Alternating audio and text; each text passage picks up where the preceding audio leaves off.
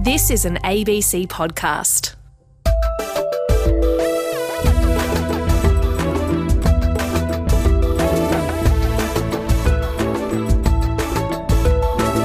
Human rights shouldn't only be the domain of lawyers and academics, nor spoken of solely at times of crisis or scandal. Advancing human rights should be seen as an investment in our future and be at the centre of public policy making. So believes Monash University professor Michael Mintrom, who's one of the guests on this Big Ideas. Hello, I'm Paul Barclay. COVID lockdowns and vaccine mandates, the mistreatment of older Australians in nursing homes, the overrepresentation of First Nations people in jail, discrimination against LGBTIQ plus Australians. These are just a handful of issues where human rights are often invoked. But what if we had a more holistic view of rights? What if we considered the societal benefits and the financial rewards of policies that supported human rights? Investing in early intervention in supporting those who leave prison, for example, rather than our current approach, which is expensive and leads to recidivism. This discussion, hosted by the Castan Centre for Human Rights Law at Monash University, examines how Australia can do better at protecting human rights. I'm speaking with Michael Mintrom, Professor of Public Policy, and Paula Gerber, Professor of Human Rights Law, both from Monash Uni. Michael's current book is called Advancing Human Rights. Paula is the editor of two recently published collections worldwide perspectives on lesbians, gays, and bisexuals, and critical perspectives on human rights law in Australia. Welcome, Paula and Michael. Thank you for having us. Great to be here. Thank you. Michael, I'll come to you uh, first of all. I was thinking when I was sitting down to write some questions that human rights discourse can seem to some people to be rather distant from the challenges that public policy seeks to address you know, some issues at first glance might not necessarily seem to be about human rights per se. Is your book, though, seeking to change how we see human rights and its relationship to policy making? Thanks, Paul. Yes, I think that's a good way to think about the book. I I had recognised that I'd been working quite a lot looking at the treatment of public policies as investments. So, a, a classic example would be early childhood education or education in general, and recognizing that uh, there's lots of economic analysis that su- suggests that this is very good for society in, in a sort of a cost benefit analysis terms. But we also know that when people have higher levels of ind- individual education, that that's incredibly important for them in terms of their their life chances and their ability to, um, well, to if you like, to defend their own human rights or put forward their human rights. So that that led me to think: Are there a lot of instances where we could think in this kind of way about better public policy design actually leading to better outcomes for individuals and society as a whole? That takes us beyond the kind of cost benefit analysis, which is often at the heart of of traditional kind of ways of thinking about policy and doing policy analysis. But you do see rights as an investment in in the future? Yeah, well, to the extent that if we actually take rights seriously of individuals uh, and, and right from the get go, then, then that increases the chances that those individuals will uh, flourish through the life course and contribute to society as best they possibly can. And I think sometimes we, we, we ignore that, that possibility. And I think if I can jump in there, I think the arguments that, that Michael's making actually are more palatable with politicians. I find if you talk to politicians about human rights, they often tune out. Uh, it's just not something that they think is a vote winner. But if you talk to them about the economy and the economic benefit of respecting human rights, you get a better hearing. And there's a professor in uh, Massachusetts, Lee Badgett, who actually uh, measured the economic impact of homophobia in India and said by excluding these uh, members of the LGBTIQ population from a meaningful contribution to the uh, to society, it actually was to the detriment of the GDP of the, the country as a whole. So it can be a really powerful argument for advancing human rights.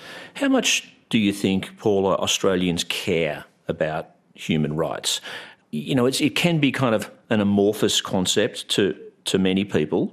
On the other hand, though, you know, we have been criticised here in Australia by international organisations about certain aspects in our human rights record. Do you think it's something that we Australians care about and should care about?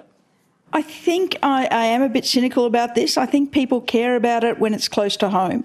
So one of the things that I found really interesting when we were had a couple of years of lockdowns in Melbourne through COVID, uh, people were talking about their rights being violated by lockdowns and mask mandates and curfews, and suddenly the language of human rights resonated with them because they felt personally their rights had been infringed. People who'd never spoken of human rights at all in their lifetime all of a sudden became converts to rights. Exactly. Yeah. So um, I actually it was have just been teaching human rights advocacy, and I had a, a guest lecture by uh, Chris Sidoti, and one of the things that he said that really resonated with me was he thinks that part of the problem and the disinterest with human rights in Australia is that we haven't suffered enough when people are the result, are victims of, of trauma, of genocide, of war, of persecution, they tend to know about their human rights. You talk to any asylum seeker who's been locked up on Manus Island or Nauru, and they know about their human rights.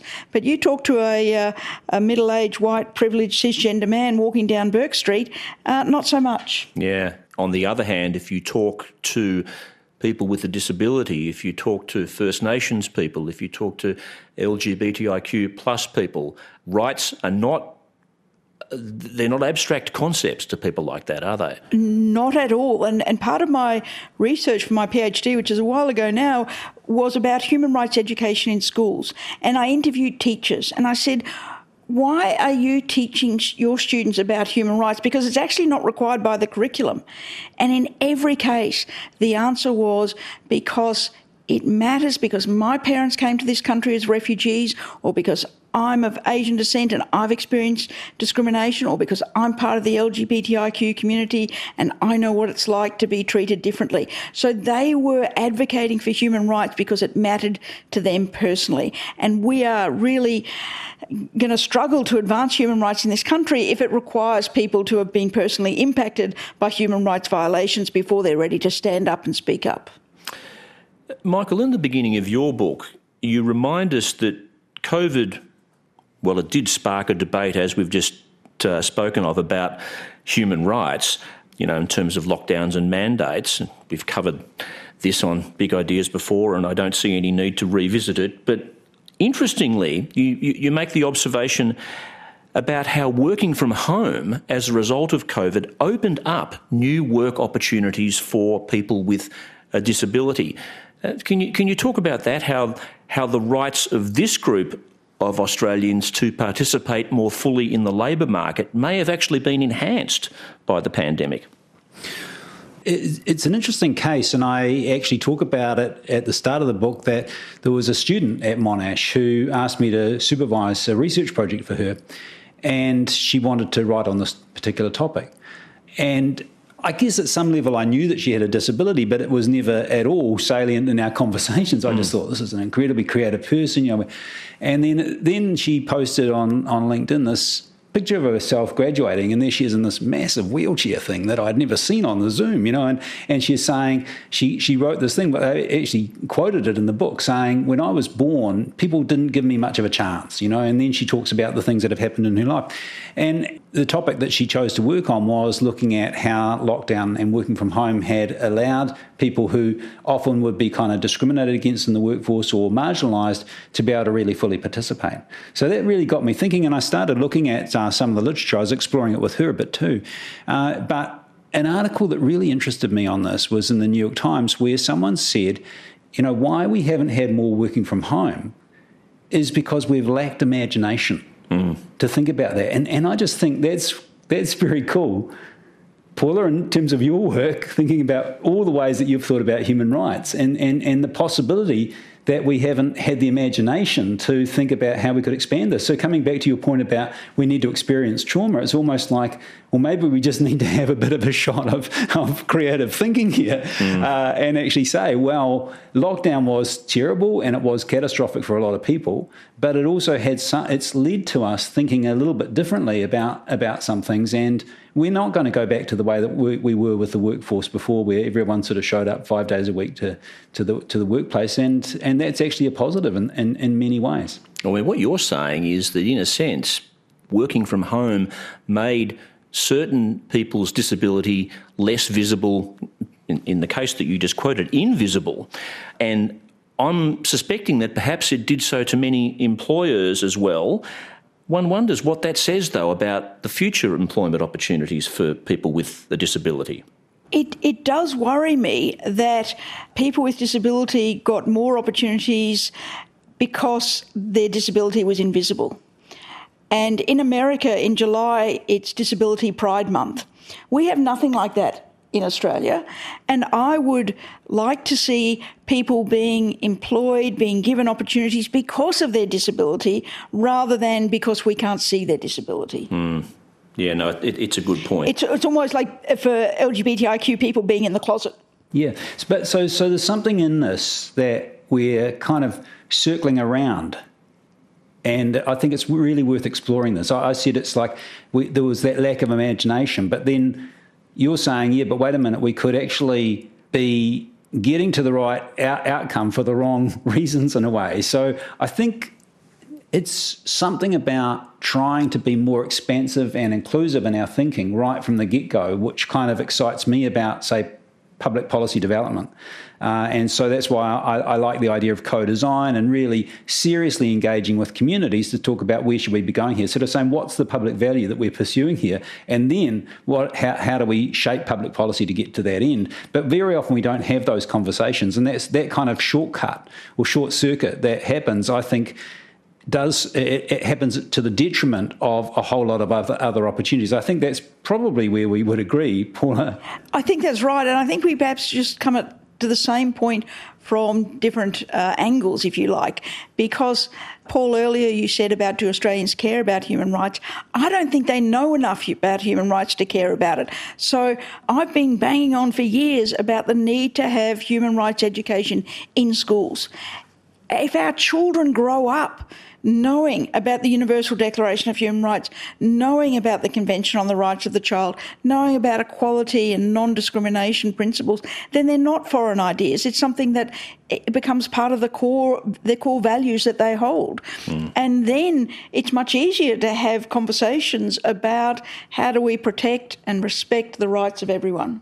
And also I think if if people are arcing up or challenging that pursuit of rights to actually, you know, in a kind of kind way, actually ask why, what's going on for you that you're that you're holding that view, uh, rather than sort of this kind of moral majority kind of perspective that sometimes people have is, oh, these terrible people are doing this now they want all these rights, that kind of thing. You also say that you think we need to go beyond thinking about human rights in legal terms, uh, don't you? That it's not just kind of law that's at the centre of this, that that basically rights really need to be about the lives of people and the potential to improve the lives of people. And just passing a law doesn't necessarily guarantee that.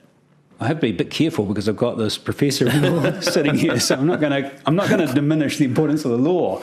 But I do think that uh, yes, that having that kind of more expanded view of possibility with public policy is crucial. So you know, my kind of starting point on this is to say public policies should be about encouraging human flourishing, and that none of us have anything to lose from that. Uh, and we have so much to gain. And then if you think about a country like Australia and the variety of you know people here and and and the the countries we've come from to be here, you know our history, all of that kind of stuff.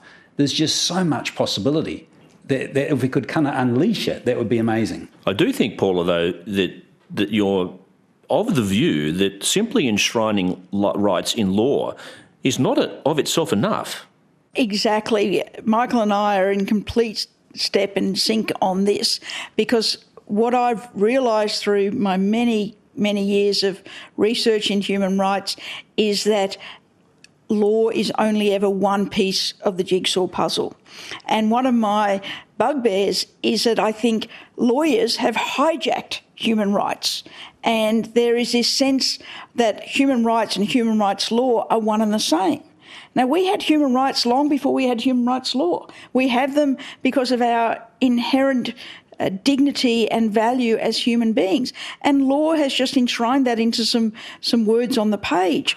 But if you change the law without bringing society along with you, you're not going to make any progress. And the example that I think really highlights this is South Africa. It was the first country in the world to enshrine in its constitution the right not to be discriminated against on the basis of sexual orientation. That happened in 1995. Nelson Mandela said, I know what it's like to be discriminated against because of your innate attributes. We are not going to discriminate against anyone. South Africa is still one of the most dangerous countries in the world for a gay person to live. There is gay hate crimes on the streets constantly, corrective rape of lesbian women is a very real risk. That's a terrible expression, by the way, too, isn't it? It's it's a terrible mm. practice. Yeah, terrible practice. But um, correct, yes, corrective this, rape. This though. idea that you just haven't had the right sexual experience with a man. If I rape you, well, of course you're going to turn towards men. I mean, it's it's just abhorrent. Mm. But it is a very real risk that same-sex attracted women in South Africa and many other parts of Africa face. So yes, Africa's got a great constitution let's celebrate that. But it's actually not making that much difference to the day to day live experience of LGBTIQ people in South Africa. So law alone is never enough. Yes, it's about changing culture and, as you said before, about education. Let's work through some of the examples that you go through in your book, Michael. Uh, prison release, you're right, is one area where society would greatly benefit from putting the progression of human rights at the heart of policy making. Just talk about that briefly if you can. Well, it's deliberately a provocative kind of case, it seems to me. So I, I start with some really cool recent quantitative research that was done by a group of researchers at the University of New South Wales, and they got um, the records of a lot of people who had been in prison and and then released and looked for patterns in them. And what they found that a lot of people are released from prison and they, they are homeless pretty much. And so within a relatively short amount of time, there's a common pattern of recidivism, which means that other people become victims of crime and then the former prisoners are put back into prison, and that's all pretty expensive stuff. So, what these researchers found was that instances where and they found a pretty a very strong pattern here. Instances of, of, prisoners who were released and put into public housing were much less likely to enter into a life of crime again because they actually had stability, and and, and they they not only showed this with the the quantitative evidence, but also backed it up with case studies of people's lives. Now, what that suggests is that there would be value to society for governments to prioritise public housing for former prisoners. Mm. The sort of policy intellectual in me says, great. The the sort of like listening to the the, the pop, popular political discourse, that part of me thinks this would never fly because there'll be people out there saying, look at my kids who are hardworking and they they really want to get public housing, but they can't get it because these prisoners, they've been getting it ahead of us. So this is a case where it's like we have to, what I guess I would suggest is we need to kind of park our emotions, uh, our emotional responses, and actually say what's best for society here. And there's actually pretty clear evidence on that. And that's kind of the approach that I've taken through the book. So, yeah, no, cases, I think it's a really good example, and it points, I think, Paula, to a challenge for human rights. How do you get support for the enhancement of human rights protections for prisoners or even say, asylum seekers when these groups of people in the community are demonised and when there's just no political capital to be made from granting those people increased rights? Yeah, it's a really good question, and it's a hard one uh, because particularly the previous government did a really good job of, in the minds of the Australian public, linking people arriving by boat to seek asylum with terrorists. And we, a number of people go, these is a security risk. We decide who comes to Australia. And the language of, you know, they're illegals was bandied around. Well, it's not illegal to seek asylum. So where the people advocating for the rights of refugees really got some traction was when it was get the kids off Nauru. And when it was children that were being arbitrarily detained and their rights being violated, it became more palatable to the Australian public. And I think one of the ways that we do well, there are several ways that we can uh, try and overcome this this sort of bias and innate stigma and prejudice that we have against certain people in our society, and one is by sharing their stories. So it's very easy to talk about people in prison as this single monolithic group of, of offenders, but actually, if you hear the stories, some of them are there because of child abuse, because of family violence, because of homelessness, because of mental health.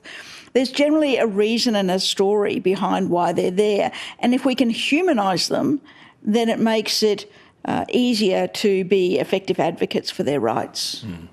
I think another good example that you draw on, Michael, is the appalling treatment of older Australians in nursing homes and aged care facilities, which we saw reported on in the Royal Commission, and uh, we saw throughout the COVID pandemic, especially the early days of the pandemic. I mean, it struck me that you don't need to invoke human rights to see the need for policy changes in this area, but by talking about something that I think we all as fair minded people find deeply offensive, the treatment of elderly people in this way, by placing it in the context of human rights, you do get people who might not otherwise think about rights thinking about them and connecting them with an issue like that, don't you?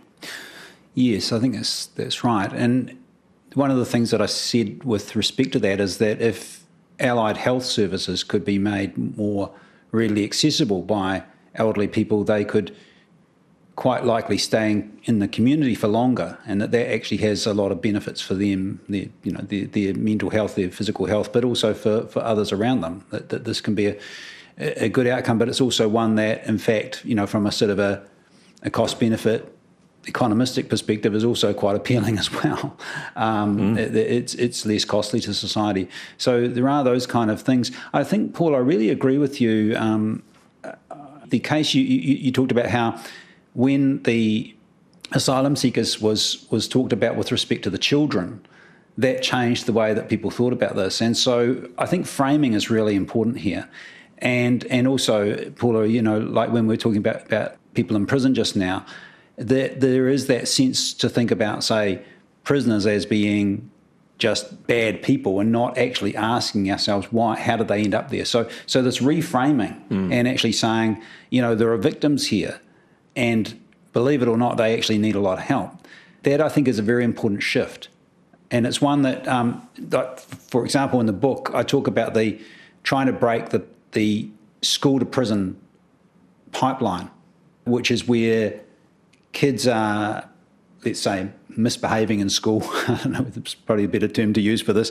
And then they get suspended, and, and then that, that gets into a cycle, and then it becomes a possibility that they become much more susceptible to having a brush with the law and getting into a youth detention centre, and, and, and things just escalate from there. If you turn it around and say, well, these let's say young people who are looking like real thugs and bullies are actually real victims. They they've got a lot of issues they're dealing with trauma all of that would lead to a desire to have early interventions. Mm. And again, from a cost benefit analysis, it's just so worthwhile to get in and do that stuff early upfront work and and help people to to live lives successfully on the right side of the law, for example. I mean, it's good for them, it's good for society, and and and and from a financial perspective, again, this has been modelled out. It's it's just so worthwhile. So I think this framing thing becomes really a critical starting point to thinking along these lines. I think I'm right in saying that children aged 10 and around about 10 can be imprisoned in some states and territories in Australia. There is a plan I understand, to raise the age of criminal responsibility. Some states and territories are looking at 12, some are looking at, at 14. But that seems remarkable, Paula, to me that 10, even 12 year olds can be incarcerated in Australia. A 13 year old is not allowed to have an Instagram account or Snapchat or any social media accounts, but they can be imprisoned. Mm. Now, there is something fundamentally flawed about that thinking. How can they lack the cognitive capacity to be on social media, but have the cognitive capacity to be held accountable for minor criminal offences? And all the research shows us that once children are uh, detained in youth detention centres, the risk of them uh, having a ju- lifetime journey of, of conflict with the law is is markedly increased. It is a shame, I think, on on our society that it's only when these sort of the abuses of children, the detention of children are highlighted by the media that people get involved and they get um, activated and and become advocates for this. So you know the Four Corners episode on Don Dale was a turning point in raising the age of criminal responsibility because we saw in our living rooms, on our screens, exactly what was happening to children in detention. So Yes, I think that uh, one of the, th- the areas that we have a lot of work to do in Australia is in protecting the rights of children. We have ratified the Convention on the Rights of the Child. We do not have a Child Rights Act. We, there is a big gap between our international commitments to protect children's rights and what we've actually entrenched in our laws in Australia. And so raising the age of criminal responsibility to 14 at a minimum, which is what the UN says should be the minimum age, uh, is something that we urgently need to address. Mm. Michael, you also talk about the terrible Don Dale situation, which was uncovered by Four Corners, and you remind us too that uh, disproportionately the kids in Don Dale are Indigenous incredibly disproportionate, and uh, and the conditions there were shocking. I, I just wonder, in terms of how we get better outcomes in this area, whether a, a, voice to Parliament mechanism enshrined in the Constitution, which would allow Indigenous people to have their say and have that say reflected in better policy making by government, uh, could that potentially help to get some of the policy outcomes that would benefit Indigenous people that, that you're talking about in, in your book? Yes. but let me build, build on that a little bit. Uh, in the book, I give an example of a small town called Bourke in New South Wales. And what happened in Bourke is, is really inspiring because uh, elders and other members of the community recognised that typically young First Nations people were the ones who were ending up in youth detention and said, We've got to do something about this. And they were inspired by a concept called justice reinvestment from the United States, which basically says, I mean, it's a wonderful concept it's quite hard to put in practice, but the concept is that if you can save money in the prison system, then you could reinvest it into things like early childhood education and better healthcare, um, you know, better intervention with counselling and schools for kids. It becomes a little bit more tricky because of the politics of budgeting. But what happened in Bourke was that the community got together and they worked at saying, if there are kids who are caught drunk driving or stuff like that, we don't necessarily have to put them into detention. There's a there's a degree of discretion here that we can have. And uh, after a, a, relatively short amount of time, there was quite a turnaround. I, you know, I'm thinking about 18 months, something mm. like that. That there was a, a, a, real observed change in, in the policing practices, how the police were working with the community, and and the rates of of youth incarceration in in, in, in uh, detention centres went down quite a lot. So my hunch on this is that if you see something like that as a microcosm of how a voice to parliament could work, then this would be a really fantastic thing because it's basically saying let's have more really thoughtful conversations. Let's really listen to the communities who are dealing with these challenges and this trauma and say, what can we do to turn outcomes around here? That's just got to be a good thing for, the, for, for all, of, all of Australian society. One of the things that uh, we've learned over time is that a slogan can be very powerful. And the disability community came up with the slogan, Nothing about us without us. Mm. And Article 12 of the Convention on the Rights of the Child says children have a right to participate in decisions that affect them. Why we can't translate those concepts to Indigenous Australians is beyond me. The arrogance of our politicians to think that they know best what's going to work for Indigenous communities really beggars belief. And so, a voice to Parliament, I think, is the minimum that we can be doing to to listen to, to involve, to actually self determination of Indigenous Australians, so that exactly like the example Michael gave in, in Bourke, that they know what is going to work for their children and to keep them out of youth detention, let support and enable them to, uh, to build on those solutions.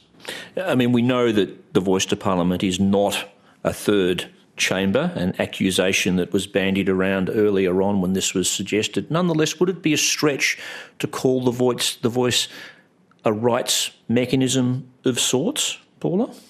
I think that could be the death knell of it, yeah, given given the the uh, the attitudes in Canberra to uh, human rights. I think framing it in, in a human rights language would actually not assist the case. I think talking about it as as non-discrimination, as equality, as equity, as a fair go, the sort of language that Australians can relate to might be more helpful. Yeah. Uh, let's move on to an area that you've done, I know, a lot of work in, Paula, on LGBTIQ rights and anti discrimination measures. Uh, the previous coalition government, we know, legislated for marriage equality. Many saw that as a big step forward. Uh, but more generally, how would you describe the record of the previous government and we will in a minute talk about the new government and the new parliament. But for the time being, how would you describe the record of the previous government in helping to make Australia safe for LGBTIQ plus Australians? Shameful. The path that we had to go down to get marriage equality, that is the postal survey, was incredibly damaging for LGBTIQ people. To have their relationships being voted on by the majority of Australians was completely unnecessary, was damaging to their mental health.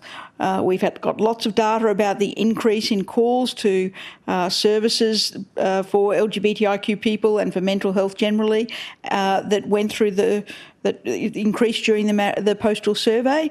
We know that for young LGBTIQ people questioning their place in the world, their sexual orientation, their gender identity, giving license to the No campaign to run these really damaging negative campaigns that basically said, you know, you are not equal, you don't deserve the same rights as, as the rest of us. That was incredibly harmful, and the harmful legacy of that lives on in the LGBTIQ community today. So, yes, the previous government did give us marriage equality, but we paid a big price for, for achieving that. And what I'd also say is that because they said, oh, we're going to have a respectful debate, there was nothing respectful about it, it actually uh, mobilised and galvanised the opponents of LGBTIQ equality rights, and they are continuing to campaign against human rights for LGBTIQ people. So, what we have seen post marriage equality is the defunding of the Safe Schools program, which was about protecting LGBTIQ children from bullying in schools. We have seen three attempts to pass the religious discrimination bill. Now, I'm all for protecting religious freedom. Nobody should be discriminated against on the basis of their religion, but that is a shield, not a sword. And the religious discrimination bills that Scott Morrison was proposing were a sword where religious people could uh, use their religion to sanction their bigotry, to publicly demonise LGBTIQ plus people. So yeah, it's not a. I don't think it's a. It's a positive legacy. I think history will judge the previous government harshly. Just want to pick up, Michael, on one of the things that uh, Paula was talking about there the bullying of kids at school because of their sexual orientation or gender identity. You remind us of the heartbreaking suicide of Tyrone Unsworth in 2016. Terrible story.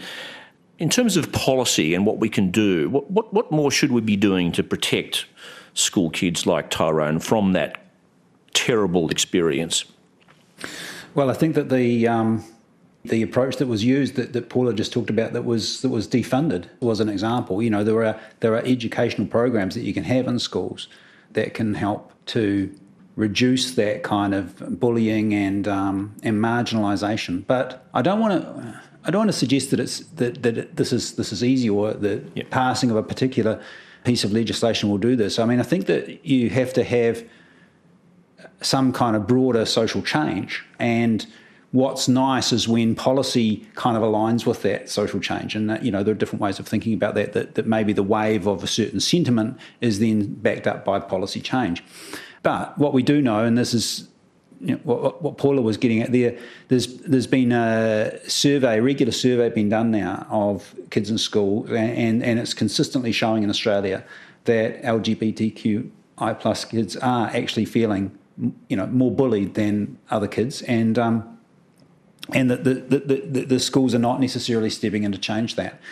When I was working on, on, on this case in the in the book, I looked at uh, evidence around bullying and bullying programs in the US, and you sort of see a similar pattern here. But the point is that you actually see that there are potential solutions. And coming back to my kind of the point that I bang on about in the book is actually the cost associated with these kind of programs that would allow young people to feel good about themselves no matter what their identity is and to help them through all of that stuff, it, the cost of that is, is relatively low compared with many other programs and also compared with the costs of remedial programs or interventions that are going to happen later in life uh, because people have had these difficult and challenging yeah, times. That, that, that's that's right. The psychological toll on these kids is carried through into adulthood. Yeah. We know increased rates of anxiety and depression. No, I think it's really valuable that you keep coming back to that point that this is not just about virtue signalling. This is this actually, even for the economic rationalists uh, in Parliament, there's a financial gain as well as obviously uh, human rights as well. Yeah, yeah. I mean, in some ways. The, so I've just focused on the cost side of things. There's also the the, the lost benefits, right? Which is that that I think. I mean, I'm not a I'm not a child psychologist here, so I don't, you know, but but it's along the lines of that what happens when people are bullied is that they tend to sort of marginalize or hold themselves back and kind of move to the edges of, of situations. So if we think about a society and the and the flourishing of individuals, there's a group of people in society who are kind of almost put in a position where they hold back for themselves from seeking to be engaging in parts of public life and flourishing in ways that would be incredibly beneficial for us all. So we so we lose out the costs associated with this, but also we lose a bunch of benefits. Mm. And so yes, it is there is an econometric or economistic argument there that can be made and you know if that if that helps to be one if that's one that helps to get a better outcome then I'd say we should use it. Yeah, I want to stick with this issue and the issue of of gender identification uh, as well because this has been at the heart of so many debates over the last few years. Uh, Labor's come to power and they've committed, Paula, to counting LGBTIQ people in the next census. Obviously, that will there'll be a base of data from which better policy presumably can flow. Uh, what else would you like to see, though, in terms of anti-discrimination protection? What, what, what are some of the what are some of the other measures that would be on your wish list of rights protections? Well, I think it's really important to break down the LGBTIQ label. And there is certainly um, increased discrimination against transgender people. So I would like to see the government increasing support for transgender community uh, and for their mental health. When it comes to the I in LGBTIQ, the intersex infants, it's a different issue there. What we see happening with intersex infants who are born where their their sex is is neither completely male or completely female, and gender normalising in quotation mark surgery is performed on them without their consent. And it's not medically necessary. And I think it's, a, it's we need urgently to ban uh, intersex surgery, as has been done in Malta and in Germany. When it comes to the LGB part of the, the acronym, uh, conversion practices are still practiced in Australia. That is where uh, a person is subjected to treatment, again in quotation marks, to try and change their sexual orientation. That's been banned in Victoria. It needs to be banned in the uh, in the rest of Australia. And a very easy quick fix that the federal government could do straight away is amend the Sex Discrimination Act so that children cannot be expelled from school, so that teachers cannot be fired by religious schools because of their sexual orientation or gender identity. That would overnight make LGBTIQ students and staff feel much safer in the school space. I mean, this parliament looks very different to previous parliaments, not just a change of government, obviously. We have a range of new independents, many of whom have come to power on, on, on matters of principle and do not want to be a part of the, of the two party system. We've had, and also the Greens have expanded their numbers in parliament. Do, do you think that that will make these kinds of discussions easier to have? Perhaps I'll direct this to you, Michael. I mean, do you think do you think this new parliament, because of its unique composition, might be able to get more done in the rights space? Yeah, I think that there's more chance of that probably than in a than in a less kind of uh, diverse parliament. And, and and the reason I say that is I just think that there's to get anything done in a parliament where there's people from a range of parties there you actually have to start having conversations, and some of those might be kind of uh, difficult conversations, but that's actually good, and that's that's good for democracy. So I think that that's if we have a, a, a move in, in party politics to, towards more independence or towards greater uh, party representation in Parliament, I think that's a good thing. Let me just also pick up on on, on you know points that, that that Paula was just making. Then it's interesting that you can have protection of human rights legislated. But I think what we need to see when you were talking about unpacking the, the label of LGBTQI plus is like, well, you'd have different kinds of interventions or programs. So we've got to have the, the rights absolutely there, but then we say, what are the programmatic things that can be done? And they're going to be different for different groups. And that's that strikes me that comes right into, into policy design kind of territory. And there's just a lot of room there for some very creative and, and very positive policy development work to be done. Uh, one of the books in this series, in the National Interest series, actually, that I was speaking to the author of recently was Gareth Evans' book. And he's a former Attorney General of, of Australia, as, as we know. And he, he says in that book that, you know, one of the things, one of the lost achievements, if you like, and things he would have liked to have seen was some form of Bill of Rights in, in Australia. And we spoke a bit about what happened when this issue got brought up politically and how divisive the debate was. You know, we're talking a lot about rights tonight and the and the rights we want to see protected, and we, we are one of the few countries, uh, democratic countries, not to have some sort of national rights mechanism. Do, do we need one, Paula? And, and if so, what what form, what shape should it take? Yes, we need one, um, and this is a space where I think language is really important. And uh, we've done a lot of research that says using the term Bill of Rights is actually turns people off because they immediately think of America and they think of the right to bear arms and the gun culture and they uh, run a million miles.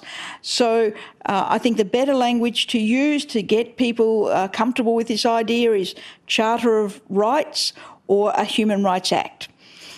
And just to clarify, that would be an act via legislation as distinct from something embedded in the Constitution? Yes, it would be a legislative act that could be amended and tweaked as, as uh, time passes.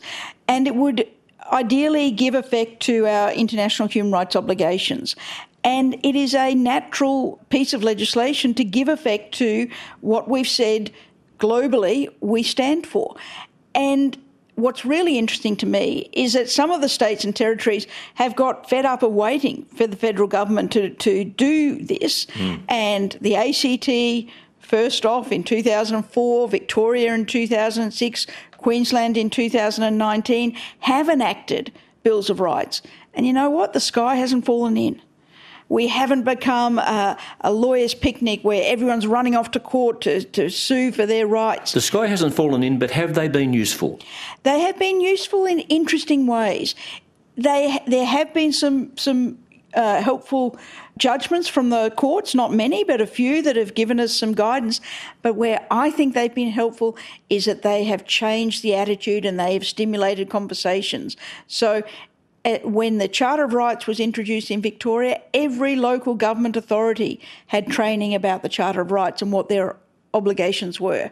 The same with many other statutory bodies because it's, it's statutory government entities that are required to comply with Charter of Rights. So I think it has been preventative, if you like, of more human rights being committed because our public servants, our local government uh, employees, and people generally are more aware that actually we need to consider human rights when making these decisions. Uh, Michael, you, you call, I think, in your in your book for a, a charter, a statutory bill of rights as well. You think that's necessary and, and would help in your goal of getting rights at the centre of, of policy making? I think for all the same reasons with, that Paula mentioned, uh, and uh, you know, I mean, I think maybe the, the one of the reasons people don't like this uh, the, the the language of the Bill of Rights stuff that you mentioned with the US is that it's kind of treated as this thing that is cast in stone, and I think that what you need to have is this almost like a, a living document, something that's con- continuously being worked at. So maybe you have the the legislation in place, but you also have some kind of commission that keeps keeps reviewing it and amending it as, as you mentioned. I think that's important. The other thing is actually the, the training of the people who are making policy matters too, because then you have this kind of statement of these are the things that we value. And then there's a challenge for people on a day to day basis with their policy making to see how they can take that insight and weave it into the policy. And my concern is that too often policy gets made and we think later on about, okay, so what's the human rights part of this? And that's a problem. It well, does create yeah. this lens through which we look at issues. And, and when I say there's been some helpful decisions, one of them was from the coroner's court, where Tanya Day was uh, died in police custody, where she had been removed from a train that she was on from Mildura to Melbourne because of she was drunk. Now, and she was Indigenous. And what the coroner looked at was the role that systemic racism played in the decision of the conductor on the on the train on the train, sorry, to treat her from a, as a criminal rather than from a health perspective. And that's an example of the coroner now saying, well, actually, let's use human rights, right to not be discriminated against, and think about the training, for example, that transport workers get for dealing with people who are drunk and disorderly. And in fact, in Victoria, the offence of public drunkenness has now been removed from our criminal law books. Mm. Mm. So the Charter, I think, played a pivotal role in the framing and the language and the approach to issues like that. I mean, you're right to point to the US as a source of discomfort uh, for people as far as bills of rights are concerned. And what we've seen in the United States in recent times is transparently political appointments to the Supreme Court, where judges, even before they've been appointed, are giving guarantees about how they'll vote on certain rights issues, i.e., Roe versus Wade, on, on abortion. I mean, it really does it not bring into question constitutional bills of rights per se because they will necessarily be adjudicated upon by judges who will necessarily be appointed by politicians who want certain outcomes from those judges. I think this is one area where it's really unhelpful to compare ourselves to the US for several reasons, but one of which is for example, that judges in America are appointed for life, and that means for life. So you can get people in their 80s and 90s making decisions that are absolutely out of step with society as a whole in America. And I think it's really interesting that yesterday Kansas was the first state to have a referendum on abortion, and they overwhelmingly said, We don't want to outlaw abortion in our state. Kansas, in the South, a very conservative state, going, US Supreme Court, you got it wrong. So we don't want to give too much power to judges. But in Australia, our model of judicial appointments and our model of human rights acts that we do have in the three jurisdictions I mentioned do not give that same sort of power to judges that we have seen with the US Supreme Court. I've been talking to Professor Paula Gerber and Professor Michael Mintrom. Time now for some questions from the audience. Some studies have shown that virtual reality technology can help people experience and consequently care about issues that they may otherwise feel disconnected from. Uh, what potential do you see virtual reality technology having in the promotion and development of human rights? I think it, it has a potential to play a really valuable role. Uh, as a parent of young children, I know how much they like engaging in online gaming, and Amnesty International has actually developed a human rights game. And I think that any tools that we can use to get people interested in human rights and to appreciate what it's like to walk in someone else's shoes is is very valuable. But we also don't necessarily need that sort of technology. One of the the films that I think should be mandatory viewing in schools is Blue Eyes Brown Eyes, which is a very old black and white documentary from I think it was England where they divided children according to eye color boy, did that give them a sense of what it felt like to be treated differently for some arbitrary attribute that you have. So, yes, let's use technology to further our uh, engagement and empathy in our community. Uh, with recent developments such as the National Construction Code that are ensuring a certain amount of uh, buildings have to have diamond standard accessibility, which is not just great for the disability community, but general aging in place. What other uh, significant advancements in um, even infrastructure in the way that we have our lives in our cities uh, would really be great across all these spheres? Another hat I wear, in fact, uh, uh, was wearing on another episode of Big Ideas that I did a while ago, is that I'm also a construction lawyer. And the one area that I've been able to find a sort of a convergence of interest is in disability access to buildings. So the National Construction Code is a huge step forward. It requires that all new dwellings, houses, apartments have to have entrances that don't have any steps, showers that don't have any steps. And can I tell you, as a mother of twins that had to push a double stroller around, that is good news for everyone, not just the the uh, disability community, and the same with access to public transport. I, I know a lot of people who uh, have disabilities that make mobility disabilities, and yes, we have tram stops that uh, are accessible to them in sort of inner Melbourne. But if they want to go anywhere else, it's it's a problem. Flying, Jetstar, Uh, and King case, where Jetstar was held to be entitled to discriminate against a woman in a wheelchair who wanted to fly on a particular flight because they already had two people in wheelchairs on that flight, and their rule was that only two people with wheelchairs could be accommodated on any on any particular flight. The, the court held yes that it was discrimination on the basis of disability, but it would cause unjustifiable hardship to Jetstar to force them to take three people in wheelchairs on a flight. So you know, there is so many areas that we need to adjust our thinking to recognise that discriminating against people with disabilities is harmful for all of us and having accessibility is beneficial to everyone. Just walk down Collins Street, you will see so many shops that are not accessible to people with disability because there is a step maybe, you know, 10 centimetres high to get into it. Mm. Removing that would change uh, the accessibility for so many people. That was Paula Gerber, Professor of Human Rights Law, and Michael Mintrom, Professor of Public Policy, both from Monash University. Michael's current book is called Advancing Human Rights. That discussion was hosted by the Castan Centre for Human Rights Law. More details are available on the Big Ideas homepage. That's it for today. I'm Paul Barclay. Thanks for listening. Until next time, bye for now. You've been listening to an ABC podcast. Discover more great ABC podcasts, live radio, and exclusives on the ABC Listen app.